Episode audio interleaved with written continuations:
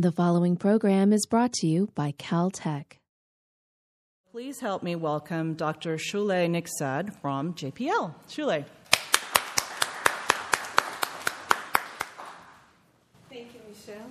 Good morning. Um, I'm just going to briefly tell you about the short course. We have uh, a very uh, fun uh, group together because uh, we're going to have Paul Scowen from ASU tell us about um, overview of what we can learn in the ultraviolet part of the spectrum. Then we switch to technology, and uh, we've taken one aspect of it. What are the most uh, challenging aspects of detection in ultraviolet? And then uh, we switch gears again, and we talk about future and whether the hot field of nanotechnology can help us um, detect in ultraviolet and do things that we haven't been able to do yet. So I'm going to keep it brief, and I want to introduce Professor Paul Scowen of the Hubble's Pillar of, uh, Pillars of Creation fame, who will tell us all about ultraviolet science.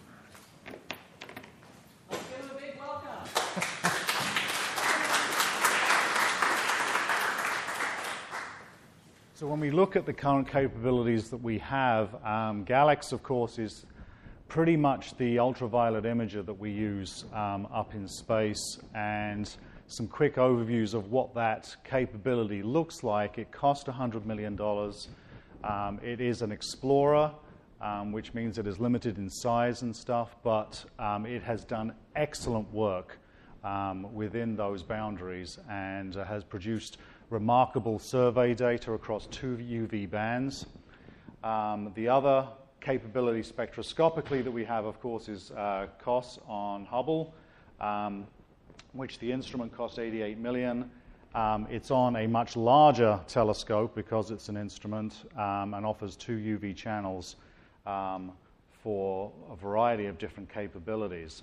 So, looking at GALEX first, um, the optical system is described here in relatively straightforward fashion. We have two pass bands, the far ultraviolet and the near ultraviolet.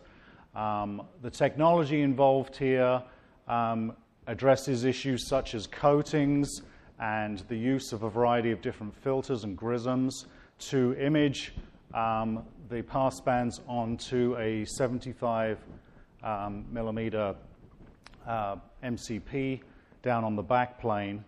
Um, it has been remarkably successful in a lot of the different survey science that has come out of it.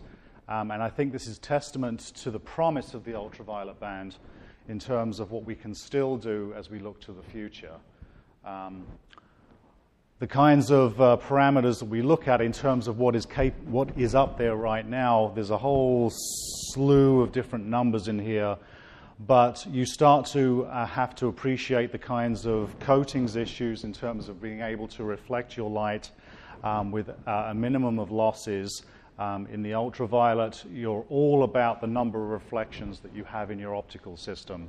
And so you have to try and minimize the numbers of those. You have to worry about the uh, different um, transmissive windows or reflective um, surfaces that you use and the, the, the depth to which you uh, wish to uh, achieve your science um, all becomes a, a, critical factor when you're, when you're putting together an instrument of this kind. And GALEX was very good in that regard.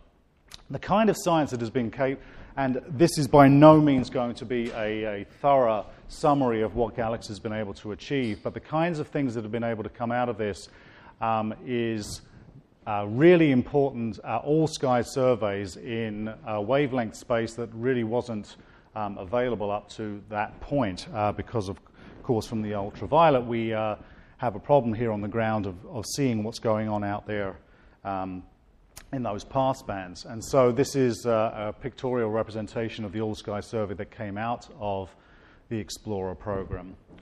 Um, it has provided capability to do uh, surveys of the nearby Magellanic Clouds in the, exactly the same manner.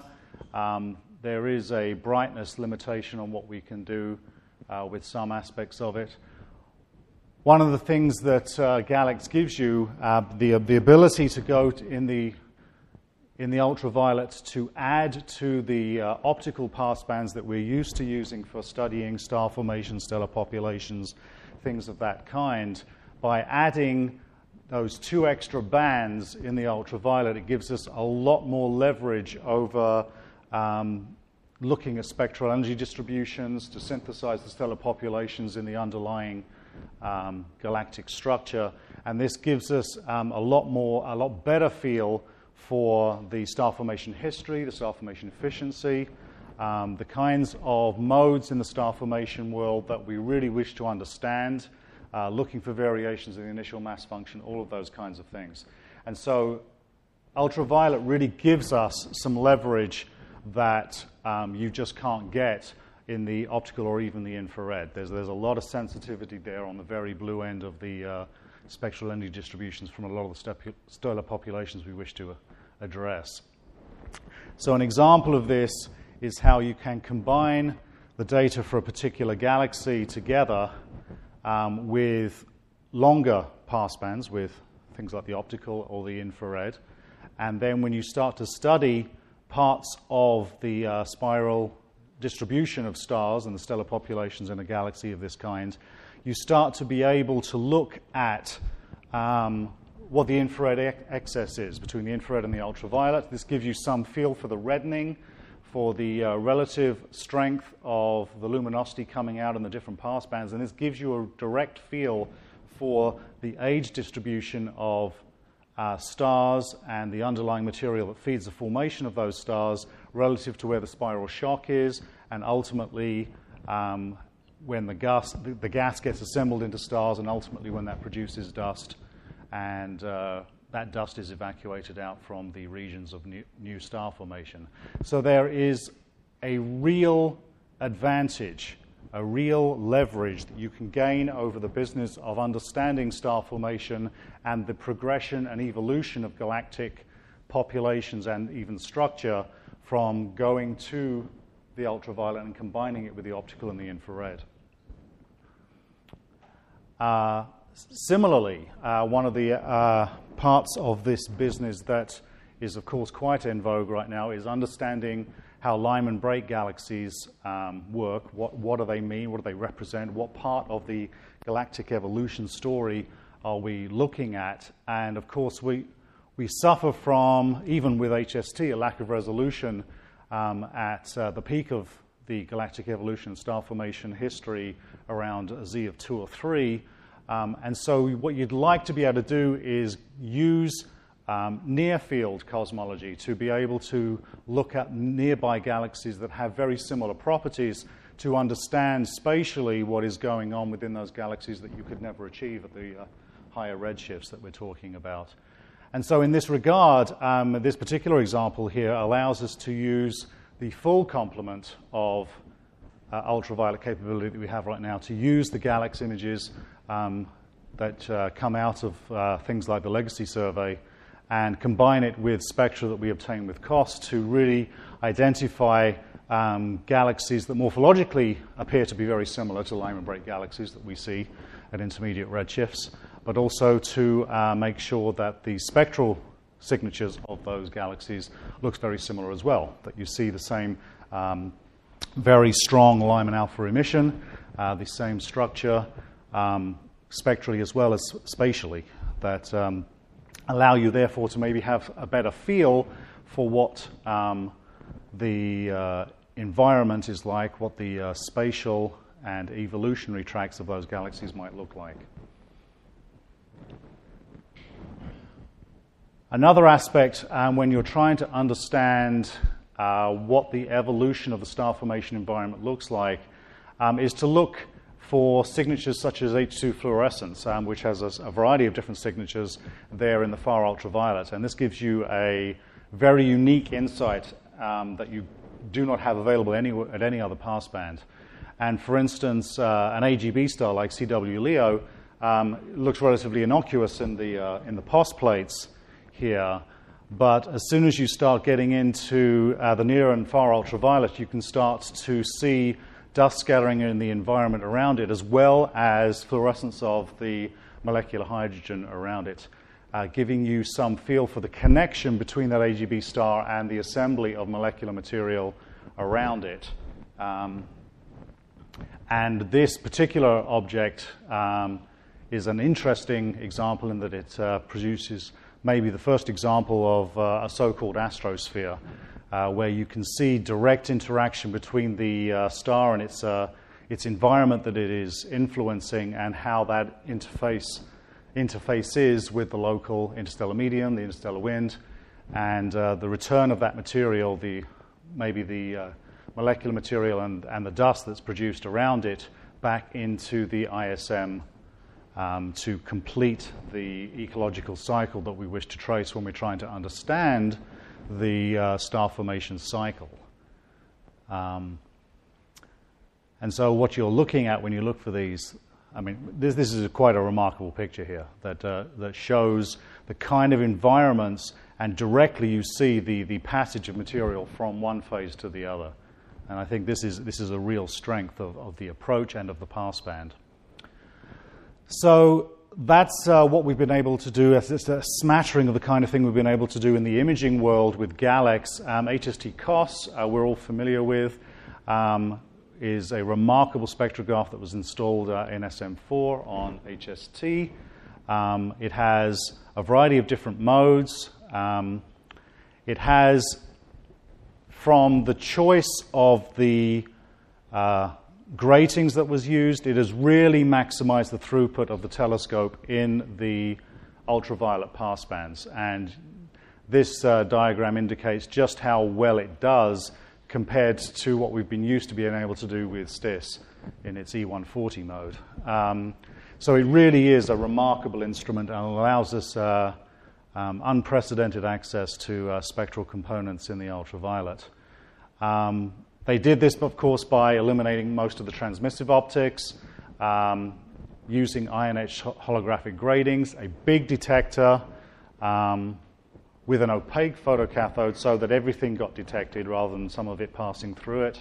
And it delivers two channels at ve- very remarkable resolution, ours of typically 20,000, 20, and a pretty decent limiting sensitivity because of the fact it's behind a 2.4 meter telescope.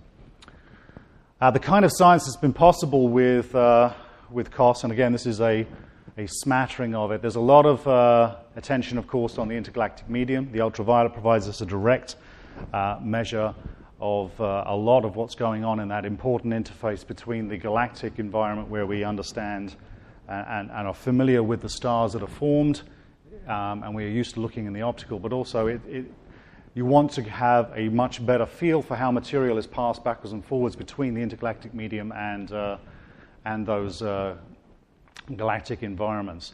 And so when you're looking at the IGM, you've got to rep- realize that you're looking at an awfully large amount of the baryonic matter in the universe.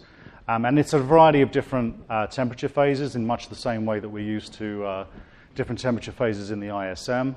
And there's a, a variety of different diagnostics that we can use to attack those problems, to understand where the material is, um, the density of it, the distribution of it, the energetics of it.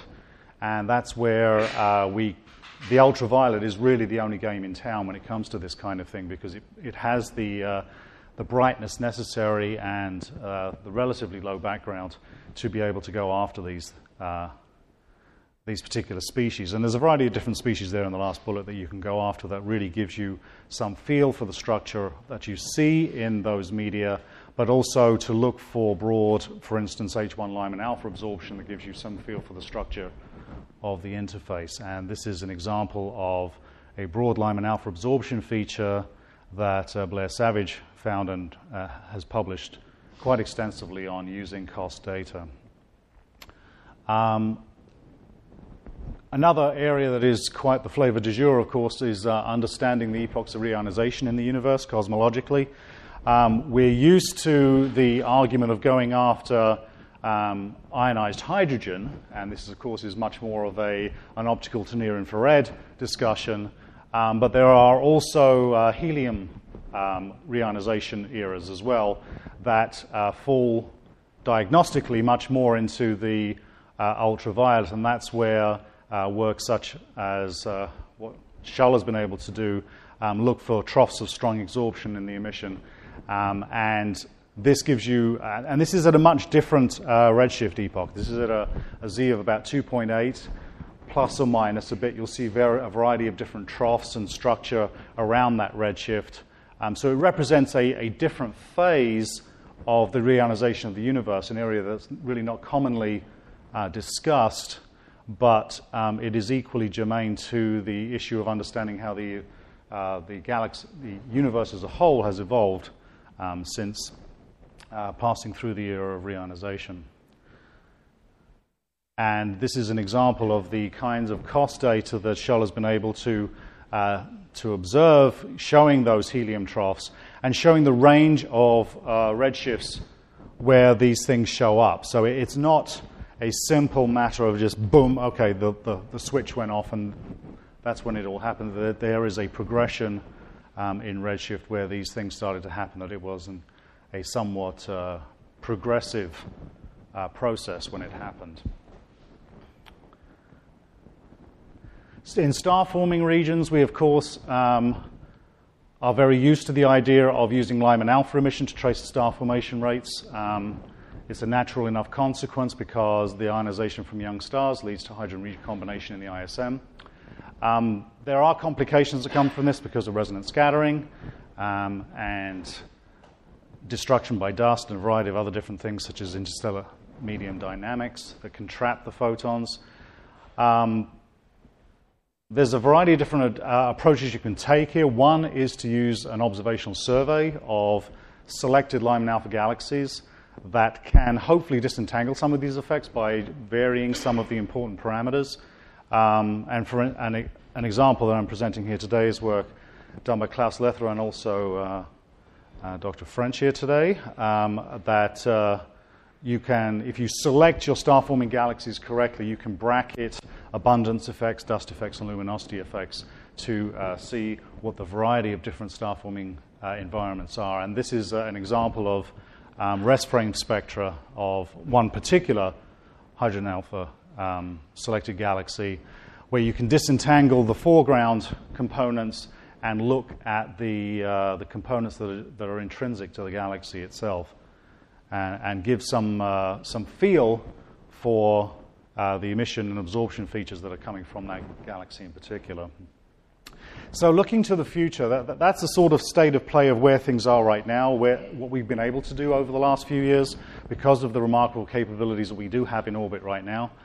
Um, but as we look to the future, um, some of the things that we would like to try and improve upon are things such as the collecting area that we have available in the ultraviolet.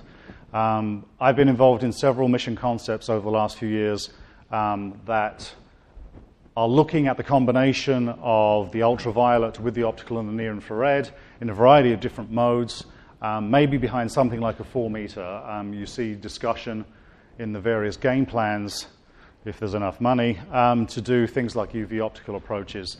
And a four meter mirror appears to be um, the kind of uh, quantum leap that is necessary to achieve some of, of the targets and the goals that we're talking about.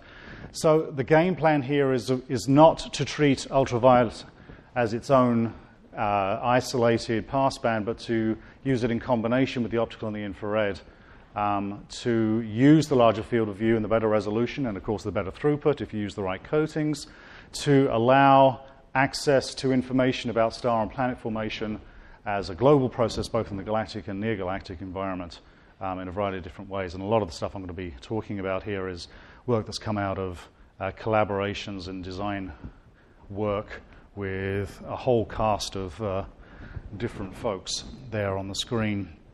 So, star formation um, when you combine the ultraviolet with the optical and near infrared, it is possible, therefore, to use a diffraction limited optical system um, at 2 to 300 nanometers to look at astrometry, photometry, to look at uh, stellar populations all the way from the mid ultraviolet to the near infrared, um, to look for to look along lines of sight to different galactic star forming regions, to um, look at for variations of the initial mass function um, to look for time variation in the emission that you see in the environments around stellar populations, to um, open the doors to a comprehensive imaging survey where you really aren't uh, dictated by the selection criteria that you've used, that you've tried to open up the uh, survey, the size of the data set, to as few selection effects as possible, um, to look for the evolution of circumstellar protoplanetary disks, uh, and uh, to, to, bracket the range of environments that star formation can,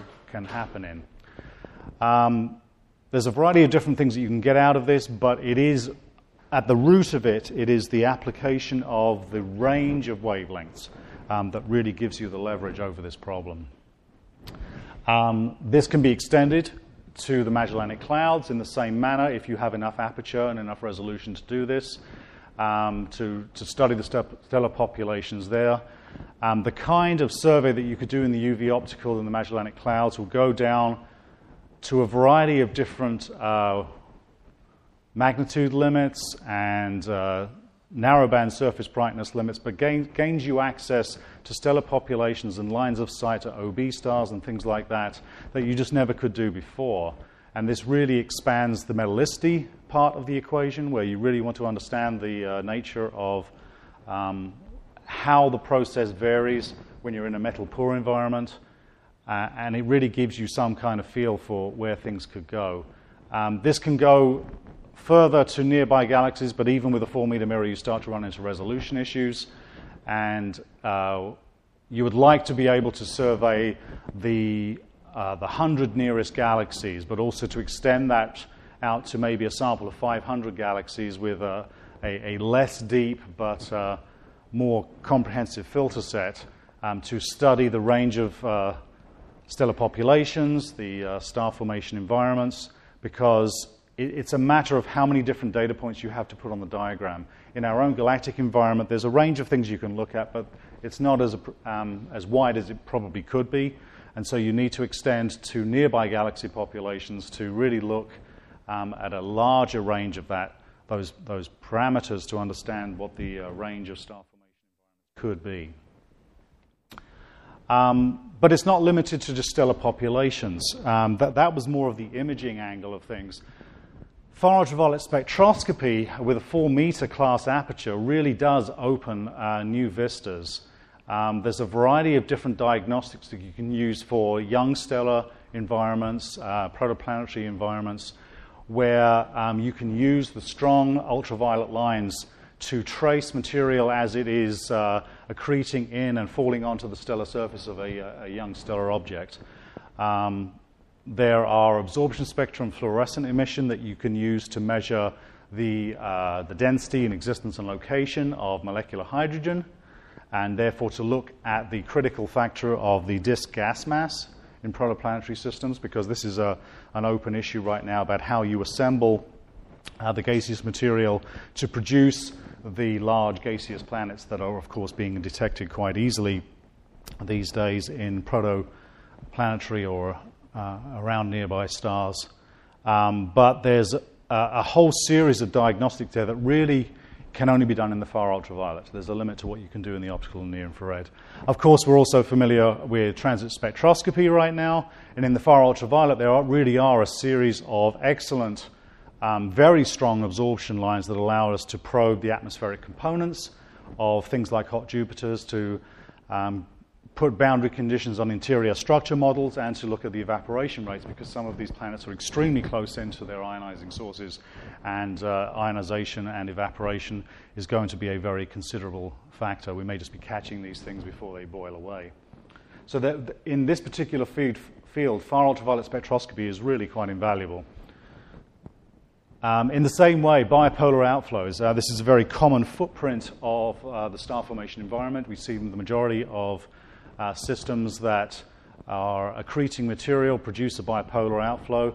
We can use near ultraviolet lines such as magnesium 2 uh, to look at very high spatial and velocity resolutions to, to look at the dynamics, to see bursts in the outflow that uh, can correspond to uh, non uniform or, or, episodic accretion in the, uh, the passage of material from the so- circumstellar disk into the actual star itself. And this can be used to diagnose things such as the, the launch mechanisms. There's a lot of discussion about how that actually works when you dump material onto a central star. How do you actually kick stuff out along the axes? Um, and so there's a, there's a lot of uh, information that can be gotten out of there. Um, things like, uh, of course, the flow of material, but also the, how quickly things are rotating down there in the center. The kinds of resolutions that are necessary in objects in the Taurus uh, cloud is things like tens of AU, which is something like 0.07 arc seconds. Um, and spectral resolutions above 10,000s, of course, with the low backgrounds. But that drives you again in the direction of having a very um, a much larger mirror than we've been able to do in the past in the ultraviolet. And so th- this is another of the uh, scientific drivers for a four meter class type of, uh, type of mission. Another aspect of this that uh, is really actually quite interesting, I hadn't thought about this too much until it was called to my attention, was the ability um, in the near Earth environment to actually use the ultraviolet to uh, study better the different classes of um, asteroid and uh, moon like objects within our own solar system. Um, a lot of the material on the surface of these bodies um, actually becomes quite strongly absorbing in the ultraviolet, and it gives you some real leverage over the classifications of these objects. Um, for instance, on the moon, you can use these techniques to look at the distribution of titanium oxide, of all things. Um, but on minor bodies, we can use it to, uh, to really modify and clarify the taxonomic cl- classifications that we use for asteroids um, because there's an awful lot of information that comes uh, from these different mineral identifications that the ultraviolet gives you access to um, that really affects uh, models for how material was deposited on the surfaces, how it has changed when it's been on the surfaces, as well as looking at uh, detection of metals and other uh, elements that, are of interest to um, formation models for the structure of these objects in the first place. As I mentioned a little uh, briefly a, a, little minute ago, um, you can look in the ultraviolet at star formation in metal poor environments. For instance, if you look in the Magellanic Clouds and execute a, a survey of hundreds of different sight lines towards OB stars, you can use a whole series of different uh, key diagnostics that give you uh, very quantitative access to temperatures, densities, compositions, and kinematics of the gas within these objects. Um, and of course, by extension, direct um, measurement of a lot of the properties of the OB stars themselves. Um, OB stellar atmospheres continue to be um, an issue of modeling. Um, we are a lot better off than we were 10 years ago, but it's still an awful lot of the, uh, the atmosphere models for OB stars um, have issues with regards to opacity and uh, dynamics concerning how well the uh, strong ultraviolet radiation affects the stellar winds that come off of them, and ultimately that affects uh, the contribution the, to the ultraviolet budget that comes out of new star forming regions, as well as the uh, effect of those winds and ultraviolet radiation on the uh, ability of those stars to shape the environment around them, to ablate the nearby molecular clouds, to affect the uh, mass function for the secondary stars that come out of the environment around a cluster um, so these kinds of information, these kinds of data, are actually quite critical to understanding really how that process works as a system. And so by going to the Magellanic Clouds, uh, we, we do have the opportunity to uh, move into a low metallicity environment and, and, understand just across the suite of different stellar populations within those uh, clouds how, how big the, uh, the differences can be just from uh, changes in metallicity. Um, and this, this particular one, th- this has come a long way since we started doing considerations of this. The, the interface between our own galaxy and the intergalactic medium, as some of the slides that, I, that I'd uh, stolen from Chris um, were testament to, there is a very dynamic ecology that we already understand concerning uh, the return of metals and energy through supernova driven outflows and merger debris and tidal interactions. So there, there's material that's returned to the IGM, the IGM re- reaccretes uh, back onto the galaxies. So the understanding of that interface is very critical to the kinds of models that we might like to try and understand concerning the formation of stars and uh, the, the, progression of star formation across a, uh, an entire galaxy. There's a, a, whole series of signatures, and a lot of those spectroscopic uh, diagnostics are in the far ultraviolet. and that allows us to split the different phases. Remember, I, I mentioned those earlier, um, the different phases of the IGM, and allows us to look at them as, as separate phases of the media. So I've really rattled through this awfully quickly, but I've actually finished early, which is surprising as all get out, given that I had that so many slides. So I will leave it there and leave it open for questions at this point. Thank you.